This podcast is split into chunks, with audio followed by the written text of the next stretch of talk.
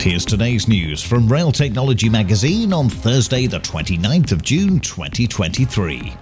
Thanet Parkway Station is ready to open as the Thanet Corridor Enhancement Programme comes to a close. The new station aims to serve 2,000 passengers a day. The works have also included upgrading and improving level crossings and signalling on the line. The new station will serve its first passengers at the end of July. A hydrogen train has entered service in America for the first time. The new Coradia iLint will be running in Quebec initially as a demonstration project, with the manufacturers Alstom reviewing the viability and plans to roll out the hydrogen train across other North American markets in 2024. And Avanti West Coast has launched an interactive live rail map for customers which tracks their journeys.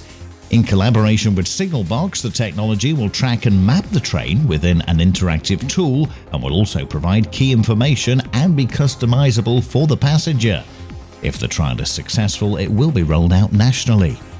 And that's the latest. Don't forget to like and subscribe to make sure you receive every new bulletin and check out our website, railtechnologymagazine.com.